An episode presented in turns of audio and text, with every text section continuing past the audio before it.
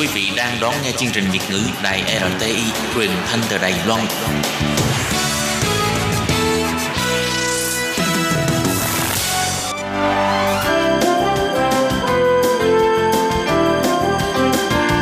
Xin mời quý vị và các bạn đến với chuyên mục Nhìn ra thế giới.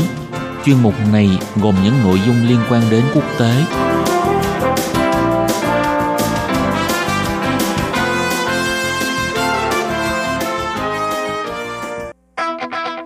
Tường Vi xin chào quý vị và các bạn. Chào mừng các bạn trở lại với chuyên mục Nhìn ra thế giới để nắm bắt được những thông tin và sự kiện chính trị quan trọng đang xảy ra khắp năm châu.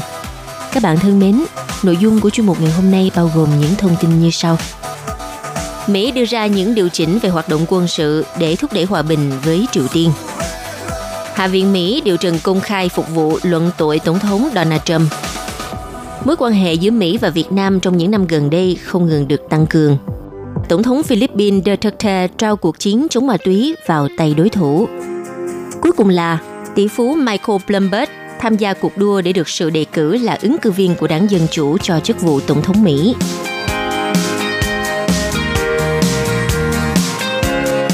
Vừa qua, Mỹ cho biết Mỹ sẽ sẵn sàng điều chỉnh một số hoạt động quân sự trên bán đảo Triều Tiên nếu như điều này giúp cho việc thúc đẩy tiến trình hòa bình đang trong thế bế tắc với Bình Nhưỡng có hướng giải quyết tốt đẹp.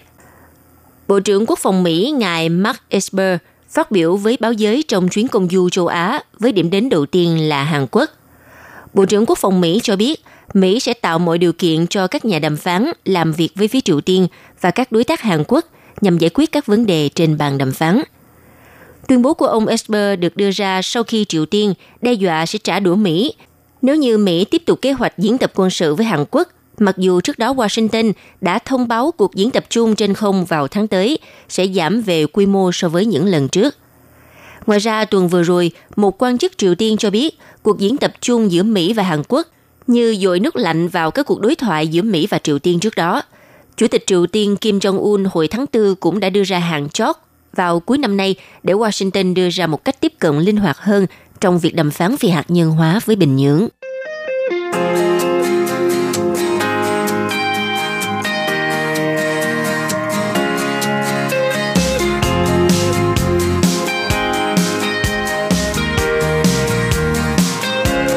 Vào hôm ngày 13 tháng 11, Ủy ban tình báo Hạ viện Mỹ đã tổ chức một phiên điều trần công khai đầu tiên liên quan tới cuộc điều tra luận tội Tổng thống Donald Trump.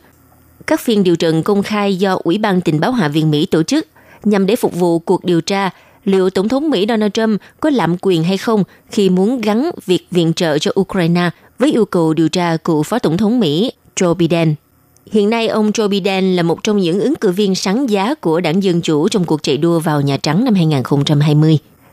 Phiên điều trần vào ngày 13 tháng 11 có sự tham gia của hai nhân chứng bao gồm quyền đại sứ Mỹ tại Ukraine ngài William Taylor và phó trợ lý ngoại trưởng Mỹ phụ trách các vấn đề châu Âu và châu Á George Kent.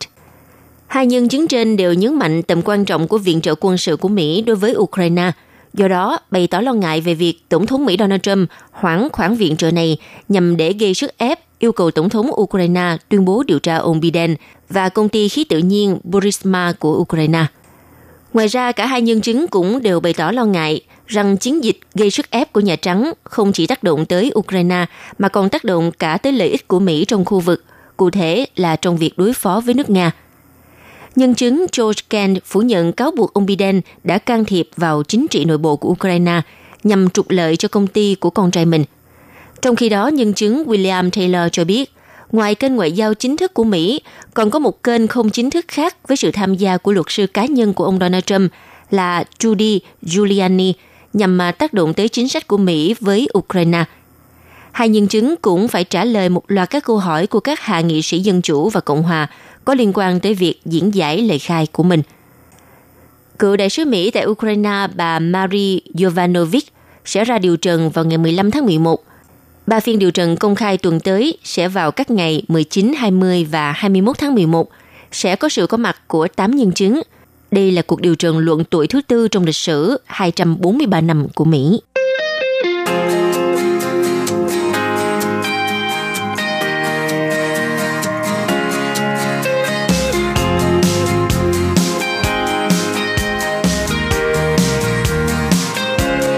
Vào hôm ngày 13 tháng 11 tại Hà Nội đã diễn ra buổi lễ đón tiếp Đại sứ đặc mệnh toàn quyền Mỹ tại Việt Nam, ngài Daniel Kittenbrink.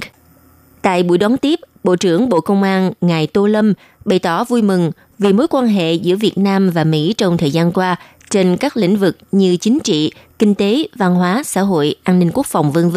đã không ngừng được tăng cường, củng cố và phát triển. Qua đó góp phần tích cực vào sự phát triển ổn định bền vững của mỗi nước nói riêng và của khu vực nói chung. Bên cạnh đó, mối quan hệ hợp tác giữa Bộ Công an Việt Nam với các cơ quan hữu quan chức năng của Mỹ cũng đã có nhiều bước tiến tích cực và đạt được nhiều kết quả quan trọng. Bộ trưởng Bộ Công an ngài Tô Lâm cũng mong muốn trong thời gian tới, Đại sứ Daniel Crittenbrink sẽ tiếp tục có nhiều đóng góp tích cực để củng cố và phát triển mối quan hệ hợp tác giữa hai nước, cũng như mối quan hệ hợp tác giữa Bộ Công an Việt Nam và các cơ quan hữu quan chức năng Mỹ đối với một số vấn đề hai bên cùng quan tâm – như phòng chống tội phạm ma túy, tội phạm an ninh mạng, hợp tác đấu tranh với âm mưu của các tổ chức khủng bố, tội phạm xuyên quốc gia sẽ ngày càng đi vào chiều sâu và có hiệu quả thiết thực. Đại sứ Mỹ ngài Daniel Crittenbrink nêu rõ sự phát triển tốt đẹp của quan hệ hợp tác giữa Mỹ và Việt Nam trong thời gian qua, nhất là từ khi hai bên xác lập quan hệ đối tác toàn diện, đồng thời khẳng định trên cương vị công tác của mình, ông sẽ thúc đẩy mạnh mẽ mối quan hệ hợp tác giữa Bộ Công an Việt Nam và các cơ quan hữu quan chức năng của Mỹ. Coi đây là nhân tố quan trọng để tạo lòng tin và thúc đẩy quan hệ hợp tác giữa hai nước theo hướng ngày càng có hiệu quả, thiết thực hơn trên các lĩnh vực và đáp ứng nhu cầu phát triển, mang lại lợi ích cho nhân dân của hai nước.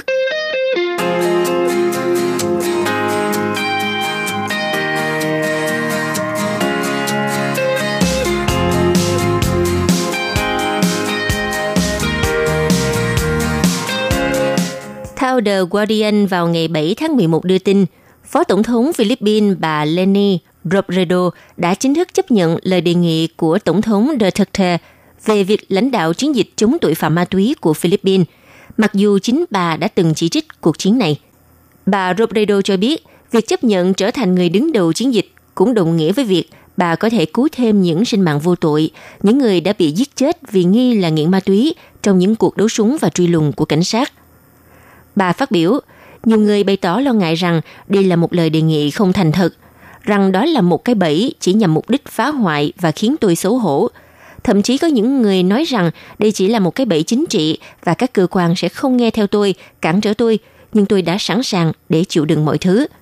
Nếu như tôi có thể cứu dù chỉ là một mạng sống vô tội, lý trí và trái tim tôi sẽ mách bảo tôi rằng hãy làm như thế.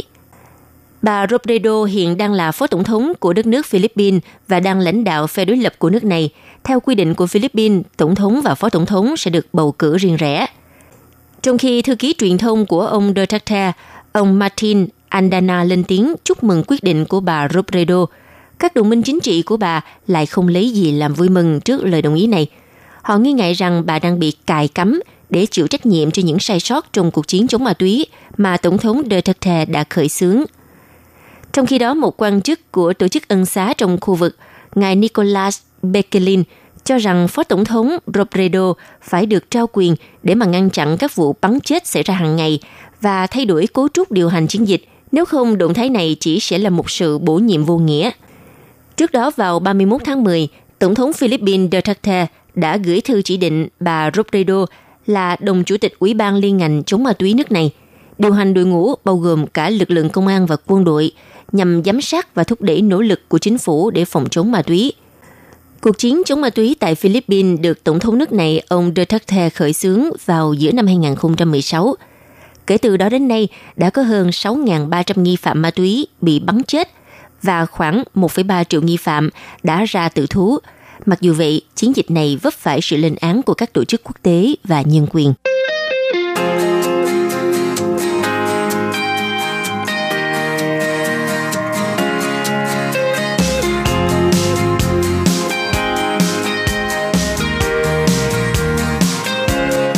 Thưa các bạn, tổng tuyển cử Mỹ năm 2020 đang đến gần. Tỷ phú cũng như cựu thị trưởng thành phố New York, ngài Michael Bloomberg cho biết, ông sẽ tham gia cuộc đua để được sự đề cử là ứng cử viên của đảng Dân Chủ cho chức vụ Tổng thống Mỹ.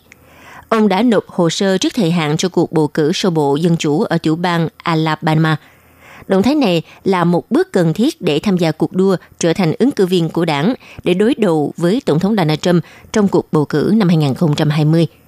Các nhà phân tích cho rằng doanh nhân Bloomberg được cho là đang lo ngại các ứng cử viên dân chủ hiện tại sẽ không đặt ra thách thức đủ mạnh đối với Donald Trump vào năm 2020. Cho nên ông sẽ tham gia vào một lĩnh vực đông đúc với tư cách là một trong 17 ứng cử viên hy vọng được chọn làm ứng cử viên đảng Dân Chủ. Ngoài ra, cựu Phó Tổng thống Joe Biden cũng là người hiện đang dẫn đầu. Tiếp theo là hai thượng nghị sĩ Bernie Sanders và Elizabeth Warren. Nhà tài phiệt Michael Bloomberg đã ám chỉ mạnh mẽ rằng ông sẽ ra tranh cử. Tối thứ năm tuần trước, cố vấn Howard Wolfson đã đưa ra tuyên bố nói rằng họ muốn đảm bảo rằng Donald Trump sẽ bị đánh bại trong cuộc bầu cử vào năm tới. Hiện các chuyên gia cho rằng ông Michael Bloomberg đã quá muộn khi tham gia bầu cử tổng thống –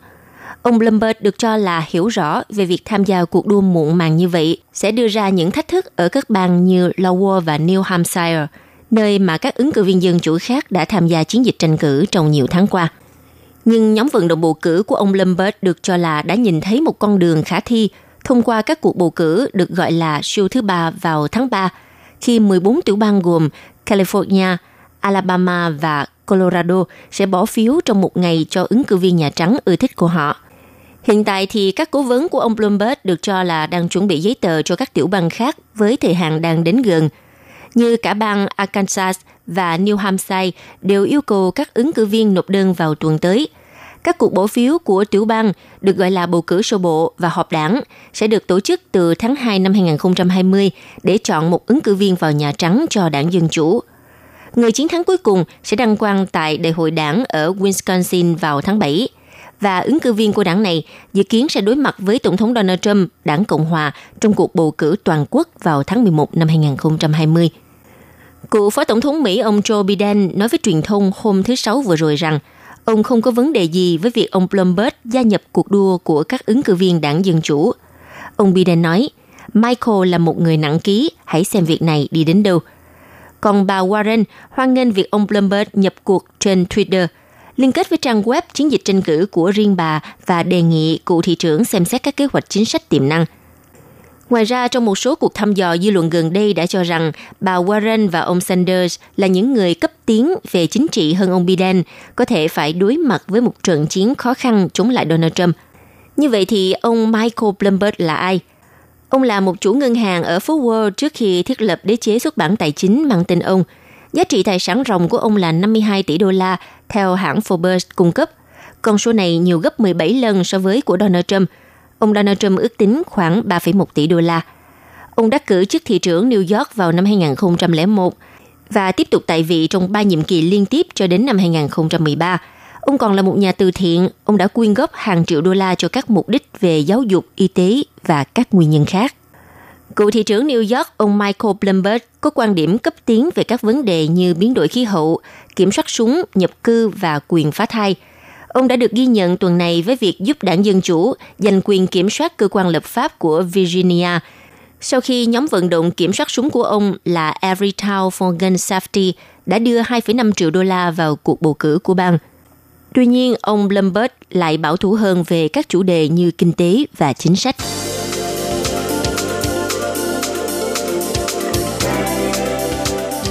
Các bạn thân mến, vừa rồi là chuyên mục Nhìn ra thế giới do Tường Vi biên tập và thực hiện. Xin cảm ơn sự chú ý lắng nghe của các bạn. Hẹn gặp lại trong chuyên mục tuần sau cũng vào giờ này. Bye bye!